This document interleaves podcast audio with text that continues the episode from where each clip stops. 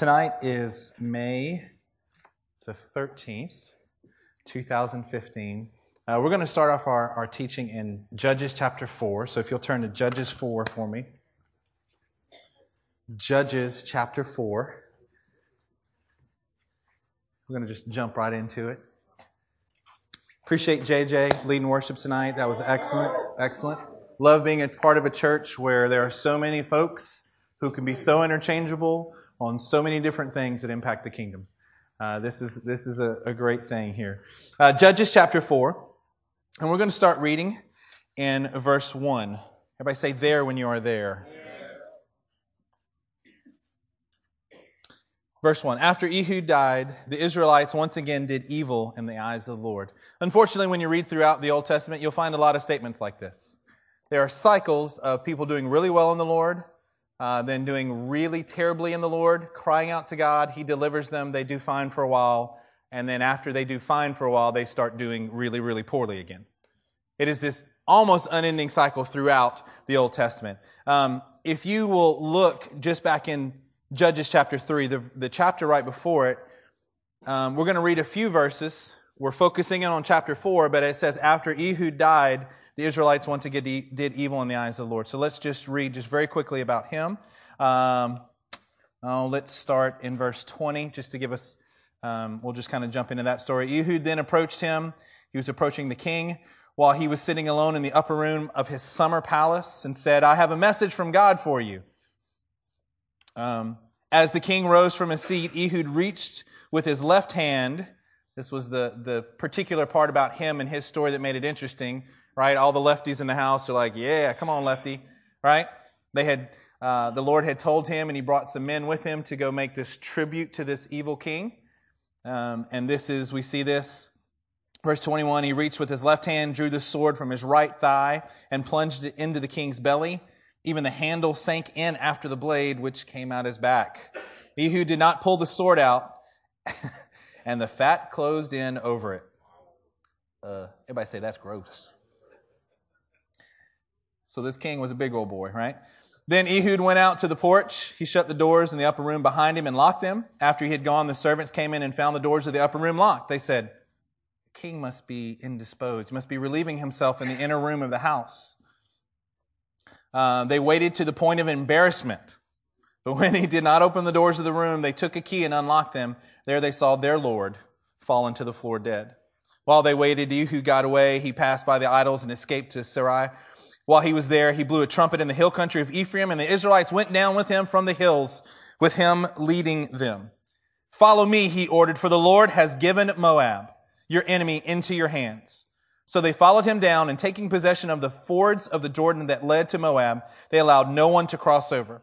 At that time, they struck down about 10,000 Moabites, all vigorous and strong.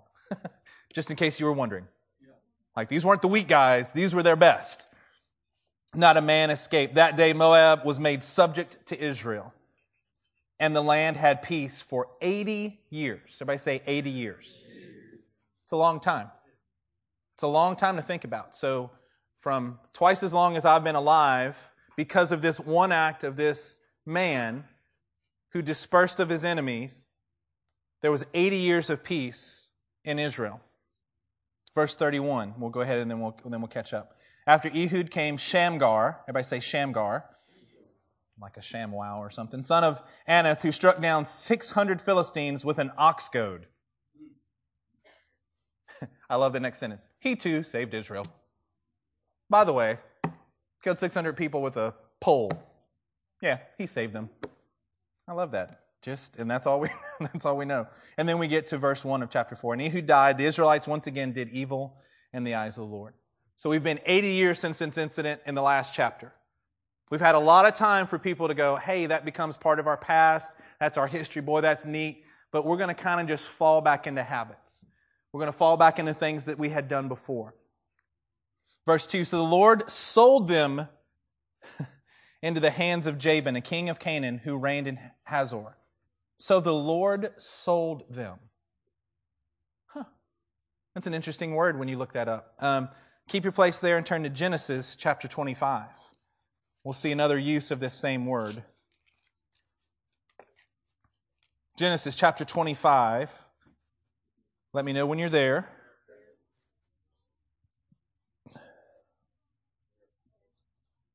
Verse 29. We're very familiar with this story. For those of you who come on Monday nights, this was several weeks ago, a couple of months ago, that we studied this chapter. Verse 29 Once when Jacob was cooking some stew, Esau came in from the open country, famished. He said to Jacob, Quick, let me have some of the, uh, that red stew. I'm famished. That is why he was also called Edom, meaning red. Jacob replied, First sell me your birthright. Same word that we see that the Lord sold Israel into the hands of this wicked, into this uh, hands of this wicked group of people. Jacob says, First sell me your birthright. Look, I'm about to die. What good is it, this birthright to me?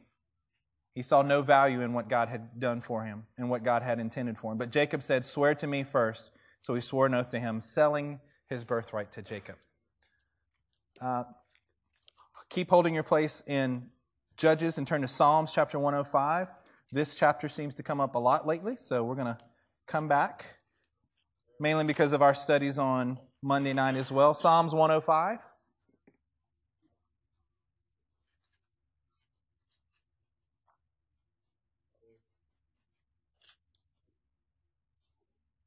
Verse 17. Hmm, let's start in verse 16. He called down famine on the land and destroyed all their supplies of food, and he sent a man before them, Joseph, sold as a slave. They bruised his feet with shackles, his neck was put in irons.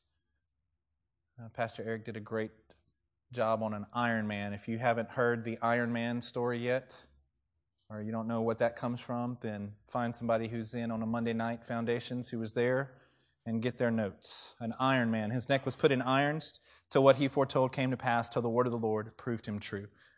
Back to Judges chapter 4. So the Lord sold them into the hands, verse 2, of Jabin, a king of Canaan who reigned in Hazor.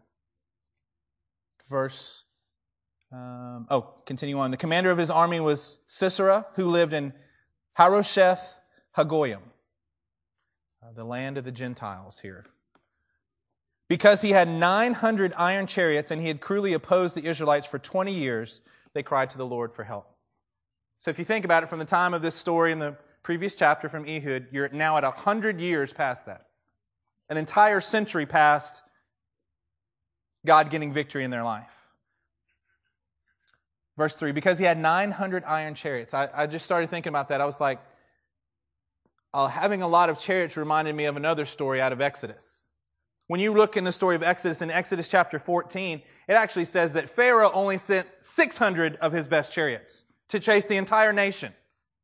Horse and the rider got thrown into the sea on that day. Here we're talking about 900 chariots. So the people, that's listed as what was oppressing them. The force of this one man, Jabin, his king, and this army leader, Sisera, and having 900 iron chariots. What are the chariots in your life? I mean, obviously, we know as believers that we're going to get to the point where uh, I'm going to give you the sneak peek God's going to win in this chapter. Right? The 900 chariots aren't going to be nearly enough for what God has. What I don't understand sometimes about the people of Israel and what I don't understand about myself sometimes is if God did it with 600 and took care of 600, why is it that much harder to believe that He would take care of it with 900? Is anything too hard for our God? Can anything be so difficult? But if he did it then, why wouldn't we just presume? Why isn't our default that he will take care of us versus the fear and the insecurity that says, perhaps he won't do it this time? I mean, I know he did it then, but how quickly I forget in my own life, he did it then. Why is now any different? I actually had a great discussion with somebody um, today during a uh, right at the end of a staff meeting that I had, and that was what, what they were talking about. They're like, you know, there's something about it was a job related thing, and they were saying for some reason, this stresses me out. Like I literally wait, uh, lay awake at night and worry about this thing. I'm like, huh. I, just presume that if God is, has this in, in motion and has this confronting us as a company, it's something that could damage our very company from the outside, an external force. So we're just looking at it and she's going, it, it bothers me. I'm like, it, it just doesn't bother me. I, I believe that I don't have an answer for this yet, but I'm believing that God will show me or He'll show you, or He'll show someone on our team exactly what we need to do to overcome this enemy. And in the process, God's going to get glory. It's going to make us better because these people can't stop what I'm doing. I don't care who they are. I don't care what they're doing. I don't care that they have 900 chariots. I don't, aren't you worried that your job is in danger? Nope. I'm just, I'm just not going to worry about it because I remember what God has done. And whether it's 900 or 9,000 or 900,000, I'm just not going to fret over this. Turn, um, again, hold your place here. Turn to Psalms chapter 20. Just a few verses here. Psalms chapter 20 and verse 7.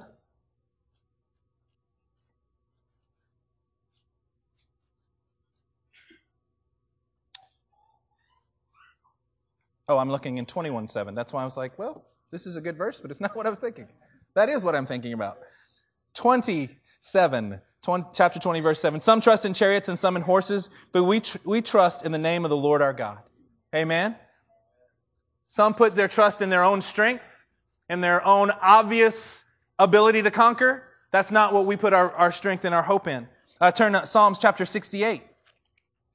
Just flip over a few pages. Psalm 68 and verse 17.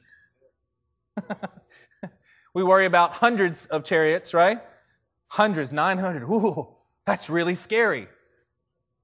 Psalm 68, 17 says, the chariots of God are tens of thousands and thousands of thousands. Okay? So if you have tens of thousands, wow, that's a lot.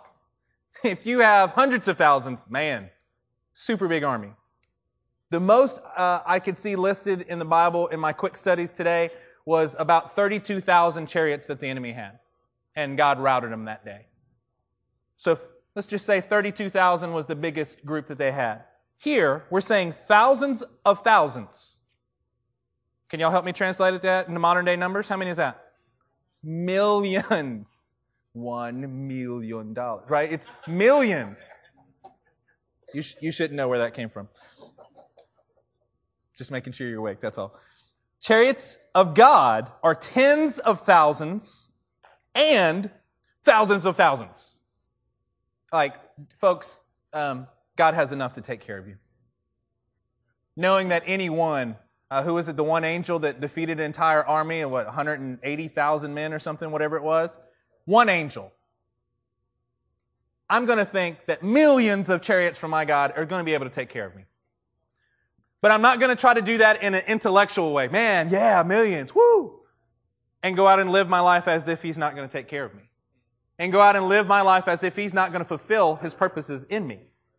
As if, if all I have to, this is so simple. I'm sorry this is such a simple word tonight. This is what I got for you. If you just obey, keep your heart and your hands pure, don't you think that God can do what he needs to do in your life? But, but they don't see what, I don't care what people see about you. I don't care what you see in the mirror. If you'll just act in faith, God will cause, He can cause tens of thousands and thousands of thousands of chariots to be at your side if you need to. This is the God who can cause a sun to stand still in the middle of the universe to help His people win. This is the God that can do anything. And we say it but there's a difference that we all have to be reminded and refreshed in our spirit that it's not just what we say as believers, it's actually the way we live. I'm just not going to fret. I'm, I'm just not going to do it. I've been doing this too long, and when I do fret, I go, God, um, please help me in my unbelief. Because what I don't want to do is, is challenge you, is deny your actual ability because I'm sitting here having trouble with something. I can't see how this is going to work out. I don't have the answer. Oh Lord, we don't know what we're going to do, but what are we going to do? We're going to keep our eyes on you. That's what the scripture says. What is it in your life that you keep fretting over that God's just saying, um, I'm either big enough or not. I'm either God in your life or not. I'm not trying to lessen the struggle that you're in. I'm trying to show you how big the God is. Pastor Eric has brought this forth a couple of times. in comparison, Pastor Matt is much taller than I am. In comparison from us to the sun, it's completely negligible. We might as well both be nothing in comparison to 93 million miles from here to the sun. If you put a big enough, a big enough distance between this, all these little differences that we have don't matter. So we see a God here, they're worried about 900 chariots. 900 chariots and an evil heart are what do these people in for 20 years. For the adults in the room, where were you 20 years ago? So, where were you 20 years ago? I mean, I, I can remember. I can remember stories from college, and I can remember uh, trying to start a Bible study about 20 years ago in my college marching band when I became the drum major of the group. I mean, I remember that. I remember people laughing at me. It was awesome. I remember the directors laughing at me. The directors of the band, they were like, You're kidding, right? No, we're that we were, we were having a um, an excursion after the first home game that we played at LSU in Tiger Stadium. That year was against Auburn. Fantastic game. We beat him. It was great. Um, the next morning, so we had we have a, a football game. We go back to the band hall. We do certain things. We watch film to to see what we need to get better at. If you messed up, they call you out in the middle of the video. Who was that? They make fun of you and they chastise you, and you know you learn, and then you clean up the band room, and then you go home. So it's about one o'clock before I get home. Well, next morning we went down to the New Orleans Saints game. Um, they had an arrangement, and so we would go play in the Superdome. And I was like, well, hey, we're all going to miss church because we have to be on the bus at 6 a.m. to go down to New Orleans. And we would get there to the, to the Superdome, and it was early enough that they actually had a cloud at the top of the Superdome inside because it was so cold when the 80,000 people got there later on the day, they had to like freeze it out so that the temperature would kind of level out when people got there. So we'd get there, and I was like, hey, I want to do a Bible study on the, on the grounds, on the field in the New Orleans Superdome. I mean, it is the Saints, right? you know, so they were like, you're kidding. It's like, no, I'm really not. It, I remember 20 years ago. Like, I can remember some of those things. We ended up having like 25 people. I thought that was the best thing ever. I was like, Lord, look at what you're doing. People were literally walking by laughing. It was good. It was good for us. Mocking us, laughing at us. You're like, yeah, this is good. We're going to keep rocking and rolling. These people had been under the enemy's thumb for 20 years. Unfortunately, I know people who've been dealing with the same issues for the last 20 years. I know people who've been going through the same struggles for the last 20 years. I know people who've been defeated by the enemy in a certain area of their life. I'm not saying they're not believers. I'm talking about us. I'm not talking about them. I'm talking about us. 20 years fighting with the same fears. Sounds a little bit different when we say it that way, doesn't it?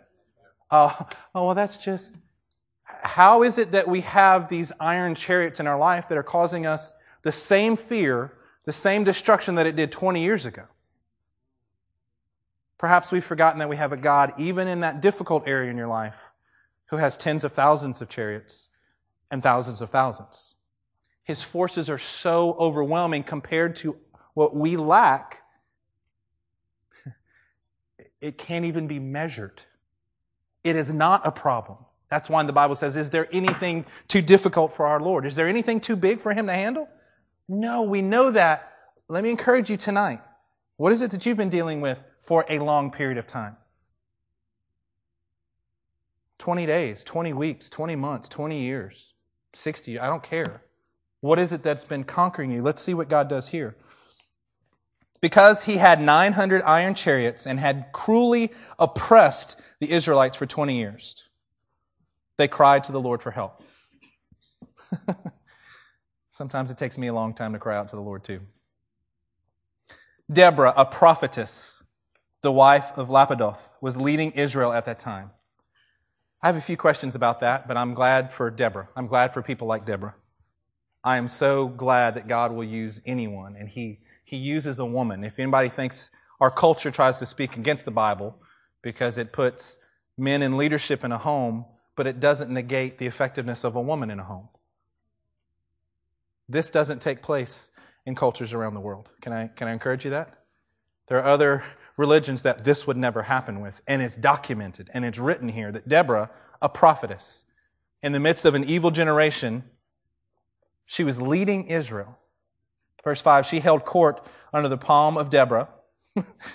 yeah, got named after her. Between Ramah and Bethel. Huh. It's an interesting placement. Between Ramah, which means height, It's the place where Samuel, we find out, we, rem- we read uh, Hannah on Sunday. It's a place where that was. Turn to, hold your place there in Judges. Turn to Jeremiah chapter 31. Jeremiah 31.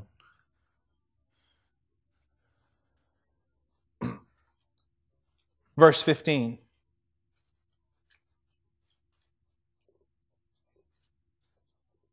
This is what the Lord says A voice is heard in Ramah, mourning and great weeping, Rachel weeping for her children and refusing to be comforted because her children are no more. In Matthew, we hear that same, that same verse echoed, Matthew chapter 2. Between Ramah and Bethel. Bethel means the house of God. Turn to Genesis chapter 12. I will not dig deeply into these things because really our, our Monday nights catch a lot of these, right? It really catches a lot of.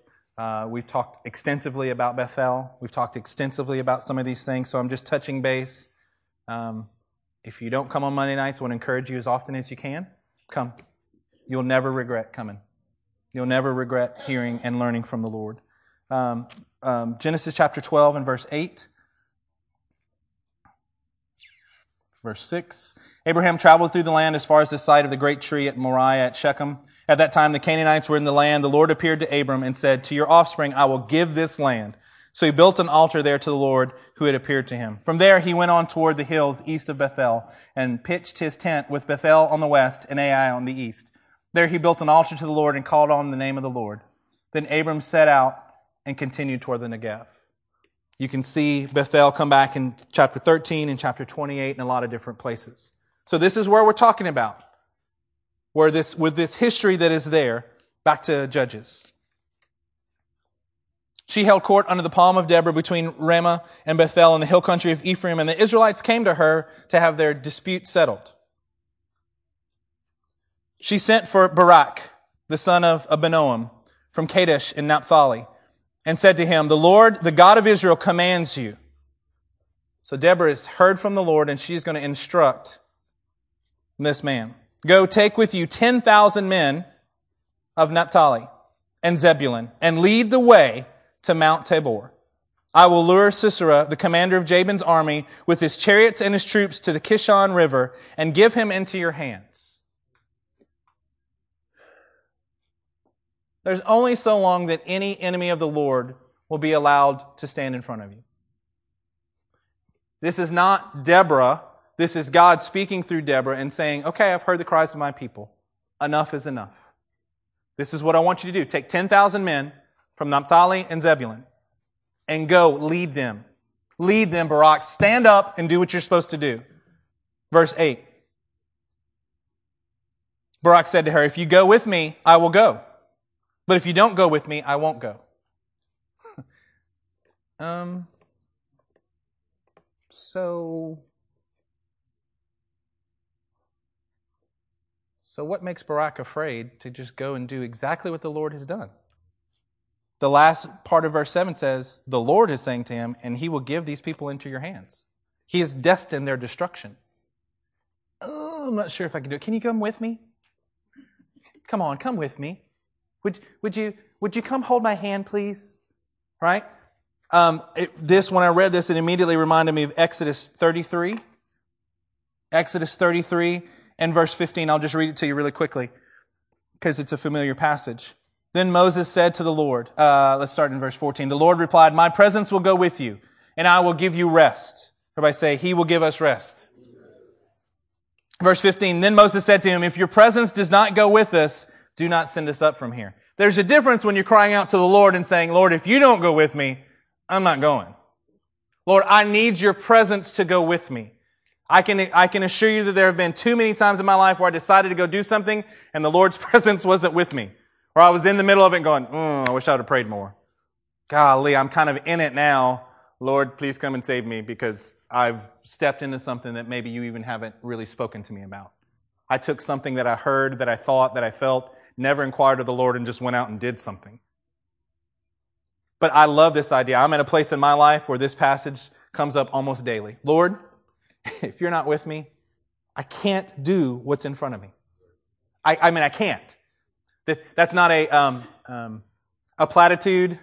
I mean, I, I really think I can, but I know I'm supposed to say that I can't. No, I actually can't.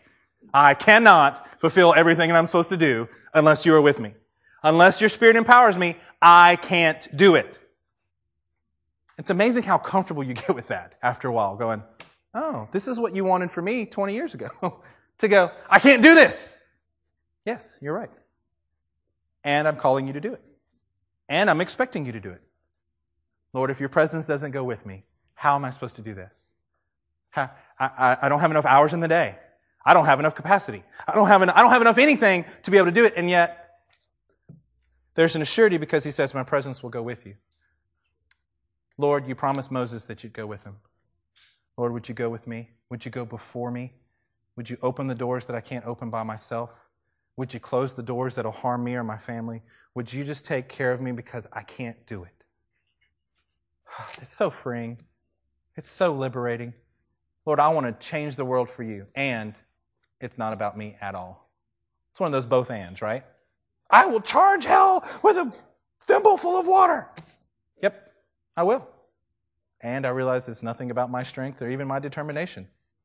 And yet, I want to be completely determined and completely committed. It's the both and of this. Back to Judges. Barak says, if you, if you go with me, I'll go. If you come and help me, I'll go do God's will. If they'll only recognize who I really am, then I can do God's will. Hmm. What does Deborah respond? V- verse 9, very well. Deborah said, I will go with you.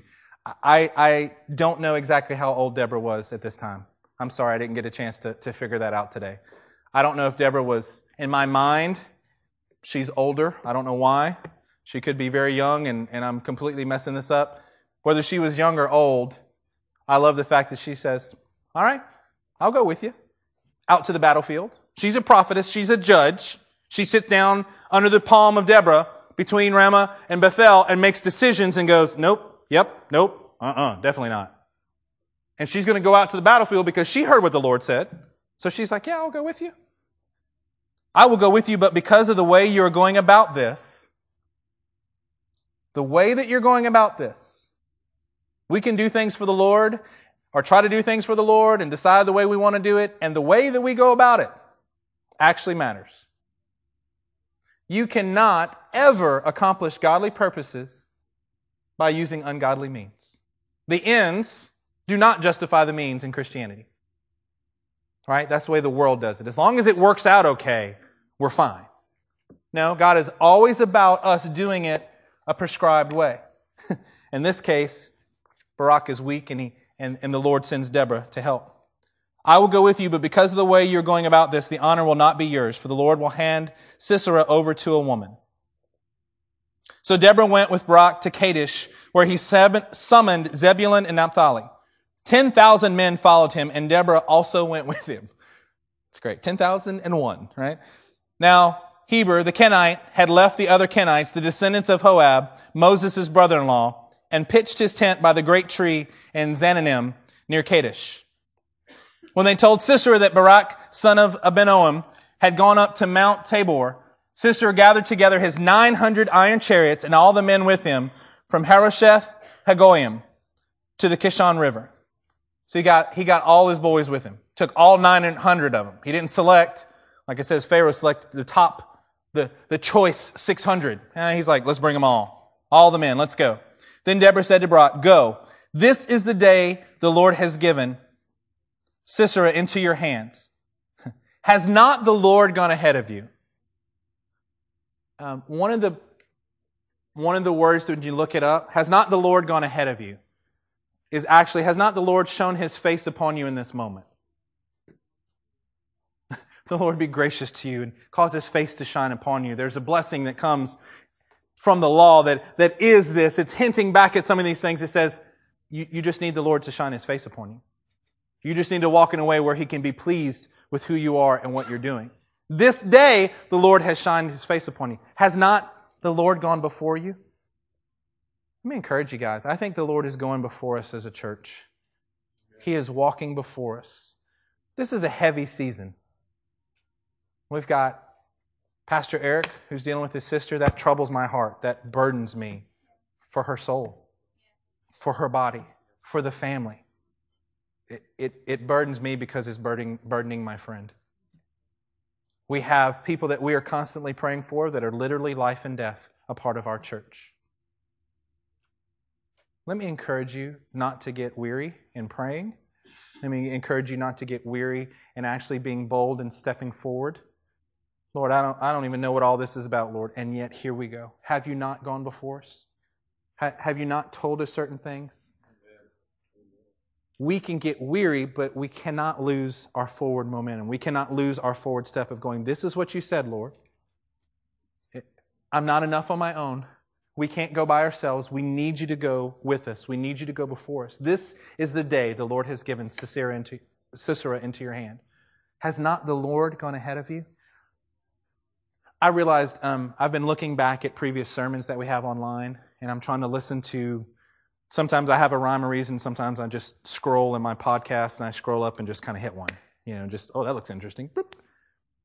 and I realized for a while that um, Pastor Eric is good at naming his sermons. I'm, I'm, still struggling with that sometimes. I'm like, I'll give a name and it, I never get around to why I did the name, you know, whatever. And I realized that the first couple of times that I spoke here, including before I got here, they were all questions.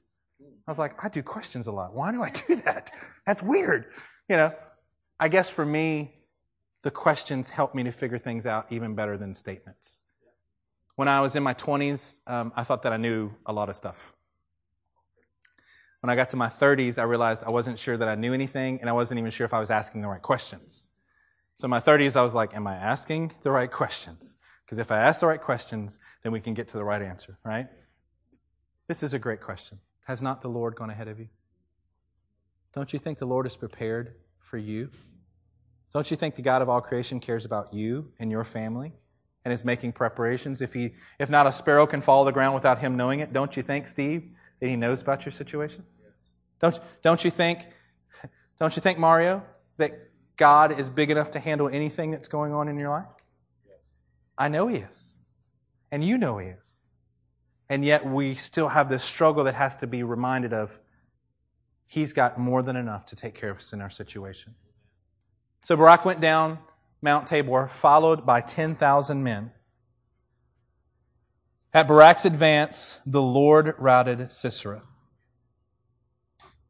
I'm going to read the beginning of part of verse 15. If you underline in your Bible, I'm going to ask that you underline these two little phrases. Highlight it, underline it, circle it, write it in a notebook. At Barak's advance, the Lord routed.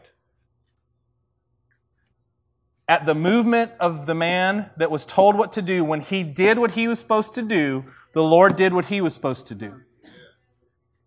When we do what we are told to do, God will do the rest, and He'll actually do all of it. At Barak's advance, the Lord routed them. Sisera and all his chariots and army by the sword, and Sisera abandoned his chariot and fled on foot. The things that are conquering you, the very things that are keeping you down, when we advance, the Lord routes. The word route there, um, uh, Hamam, H-A-M-A-M, it's number 2000 in the Strongs. It means to confuse, to make noises. It actually, you know what it actually refers to in the original? It actually refers to the noise made by wheels of chariots. So what they were using to keep the people of God down, you know what he did? he routed them, but the implication is, is that it got really noisy like huge chariots. Perhaps like thousands upon thousands of chariots coming at them. Perhaps the very thing that they were trying to make the people of God afraid by is the very type of thing that God used to rout the enemy. At Barak's advance, the Lord routed Sisera. Man, I can't wait for the Lord to just route some things for people in here. I can't wait for him to route it. I can't wait for Eliana to be standing up here by this, running around and us praying over her as she runs off to class. I can't wait for God to route some of the things that the enemy's trying to do in our lives. I can't wait for, uh, for Riley to be completely healed. Can't wait for it to be routed in their life. I can't wait. I can't wait for Curtis and Mary to be, uh, Curtis to be married. I can't say it right now. to be married. I can't wait. I can't wait to God will see what, to see what God will do with them. He will rout the enemies before them. Like, I mean, routed. Um, I, I, think of this. Uh, we had some of these young, fine young men over to our house the other night for uh, my son's kind of birthday celebration. And there was one young man in particular, uh, a certain Hall in particular, who, who was there in my house, in my living room. We had moved the Xbox into the living room on the big screen, and there was a certain young man who was routing other people. In a game, in a fine game back from my day, uh, called Street Fighter. Kurt, you, you come over and play Curtis. It's all right. You might want to do that before you get married because you won't have permission after. So, it's all right. Come on. Uh, Michael routed me. He was like, and, and his enthusiasm was, I, I almost got lost in just how good and how effective he was at routing me. Now, I would like to say there was some other routing going on. But in this case, um, he completely annihilated me. I mean, like, not even close. Like, if I was at, you know, in my younger day, I might have gotten upset how bad I got beat, but I was like, man, he just, he just thrashed me. I can't even get upset. Well done. You know, when the Lord comes in to defeat, he does it over the top. He does it so completely. He does it so thoroughly. He doesn't leave one stone unturned. He doesn't leave one bad guy lurching around. Verse 16, but Barak pursued the chariots and army as far as Harosheth Haggoyim. Where's that? Oh yeah, that's where he's from. He chased the enemy all the way back to his home. All the troops of Sisera fell by the sword. Not a man was left. Wow. The 10,000 men under Barak's leadership completely destroyed the entire army that was coming against them. All 900 iron chariots. You know what they are now? They're just uh, big old paperweights. They're just big old uh, trophies strewn across the battlefield. Verse 17 Sisera, however, fled on foot to the tent of Jael, the wife of Heber, the Kenite, because they were friendly relations between Jabin, king of Hazor, and the clan of Heber, the Kenite. Verse 18, Jael went out to meet Sisera and said to him, Come, my lord, come right in. Don't be afraid. So he entered her tent and she put a covering over him. So she's hiding. This general. I'm thirsty, he said. Please give me some water. She opened a skin of milk, gave him a drink, and covered him. Oh, she, she tucked him in. Just tucked him right in. Little warm milk. Hmm. Probably sang a song to him. It was sweet. That's so sweet. Verse 20. Stand in the doorway of the tent, he told her. If someone comes by and asks you, is anyone here? Say no. Okay, thanks. Brilliant plan, right? Genius. Don't tell him I'm here. Gotcha. Genius. You're a coward, is what you are. Verse 21. But Jael, Heber's wife, picked up a tent peg and a hammer and went quietly to him while he lay fast asleep, exhausted. She drove the peg through his temple into the ground, and he died. I know I'm not supposed to like this, but I really, really do.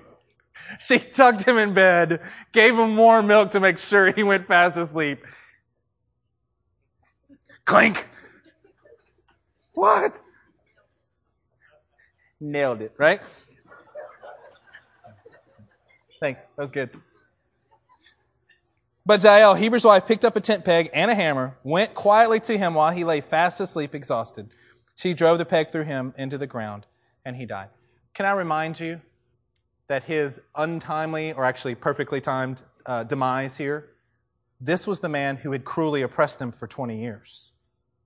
This was the man who controlled the 900 chariots that put God's people, put their knees knocking, caused their constitution to give way, made them completely afraid. This, this man, who's now asleep, tucked in nicely, was the one causing all the fear. He was cruelly oppressing them. But at the moment that God appoints for it, the people of God, this young lady, Jael, finished him. In between snoring, done. Can I encourage you, whatever that you're going through that feels oppressive in your heart, if it's that when you fight with your own thoughts, if it's when you fight with your own insecurities, if it's when you fight with your own problems that you have not yet been able to conquer, can I tell you, this is a pretty easy way to finish off this guy, right? Let me, let me have just a little girl come in and just finish this guy off. It's because God had ordained it. He had said it. And people had enough faith to act on it. Verse 22. Barak came by in pursuit of Sisera, and Jael went out to meet him. Did, I wonder if she had the hammer in her hand. Hi, Barak. How's it going? Sir, great to see you. Hey, uh, come. I'll show you the man you're looking for. Because he's not going to be moving anytime soon. I will show you the man you're looking for. So he went in with her, and there lay Sisera with a tent peg through his temple, dead. in case you didn't gather that. Just in case you thought he had the nail in his temple, and he was still, he's dead. Just to make sure. Completely expired. Verse 23 On that day, God subdued Jabin, the Canaanite king, before the Israelites. And the hand of the Israelites grew stronger and stronger against Jabin, the Canaanite king, until they destroyed him. This was a battle with a general. Jabin was the king. There was a battle that completely annihilated at least um, um, Sisera's part of the army. No more 900 chariots, because he had taken them all out to meet the people of God. And what does it say? The hand of the Israelites grew stronger and stronger against this evil king.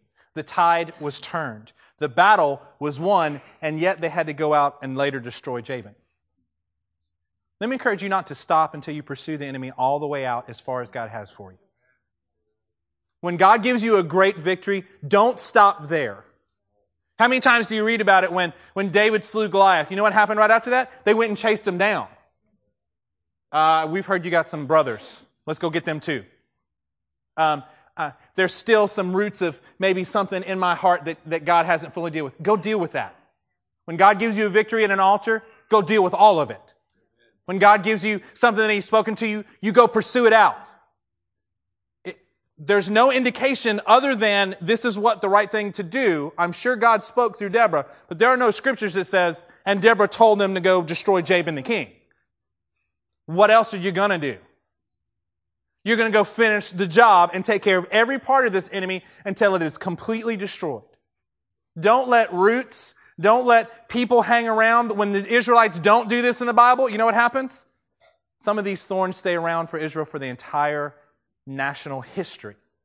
God would say, go in and completely destroy them. And they go, eh, well, I don't know about this completely thing. And they would win, but they would always be, they would, it would always be a thorn in their flesh. Always throughout the history of the people. Let me encourage you don't let there be thorns in your flesh. Don't let there be this kind when God gives you a victory, when He gives you the strength, when He gives you the power, when He gives you the authority, when He tells you what to do, and you go do it. Don't stop until it's finished. I hope this makes sense. So, what is it in our lives that we don't finish out? Oh, I feel so good at the altar. Well, good. I'm glad. Have you finished the deal? Maybe it's that it's going to take some time and you got to grow stronger and stronger and stronger in our time. At, please, uh, the last thing I want to do is negate what happens at an altar. I'm not trying to downplay that. I hope you guys understand that about me. Like, this is designed to help you to go beat the enemy. This is a starting point. It's an encouragement. It's a reviving. It's a, it's a lot of different things. It's to help you to go stronger and stronger so that you can go kill the king of the enemy that's dealing with you in your life. The fear, the insecurity, whatever it is. Why do I keep going back to those things? Because most of us fight that a lot. The people in our life that oppose. the family members that, that we feel like cause us, uh, we struggle against them and it feels like they're keeping us from God's will. They can't keep you from God's will. There's no way. So spiritually, we want to overcome these things. We want to be dominant. We want to dominate. We want to rout. We want to allow the Lord to rout the enemies in your life. Don't settle for anything less than the enemies being routed in your life. I don't want to be fighting the same things that I was 20 years ago. It's just not, I just can't do that. I don't presume that the problem is with somebody else. I, my makeup is to figure out my first thought always about everything is what did I do wrong or what can I do better? Even when it should be someone else's responsibility, I'm just giving you a secret. My first thought is always, I wish I would have said that better. I wish I'd have done that better. And then I go, wait a minute. They have a part in this too. they need to just do it. Even if the vessel is weak and flawed that's telling you the message, can I encourage you that this message is for you tonight? Conquer every part of what God has for you.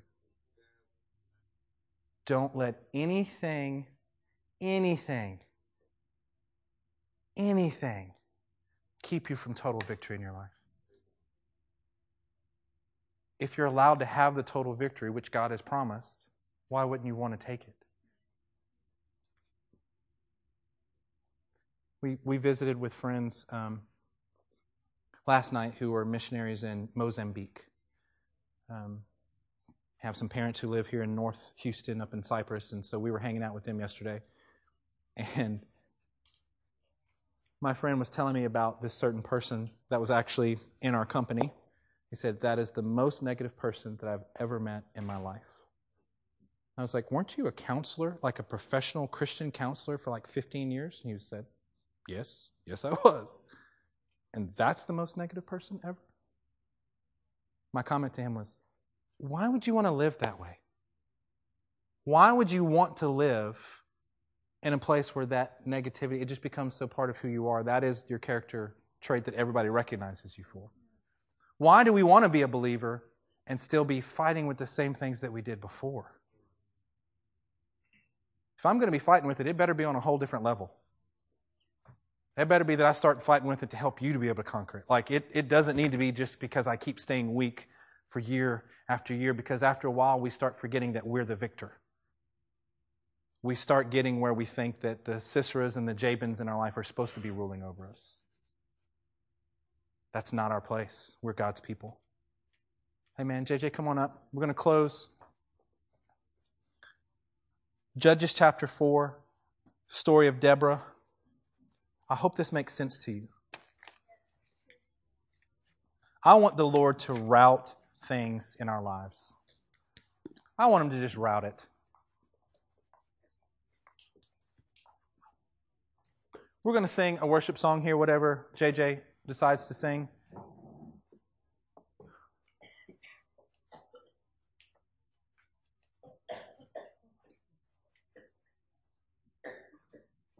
Perhaps we should all consider if, there's, if there are things in our life that have been subjecting us for too long. What do you need to rout in your life? What victory do you need to get? what do you need to advance in and see the Lord completely rout your enemy? Stand with me as we pray.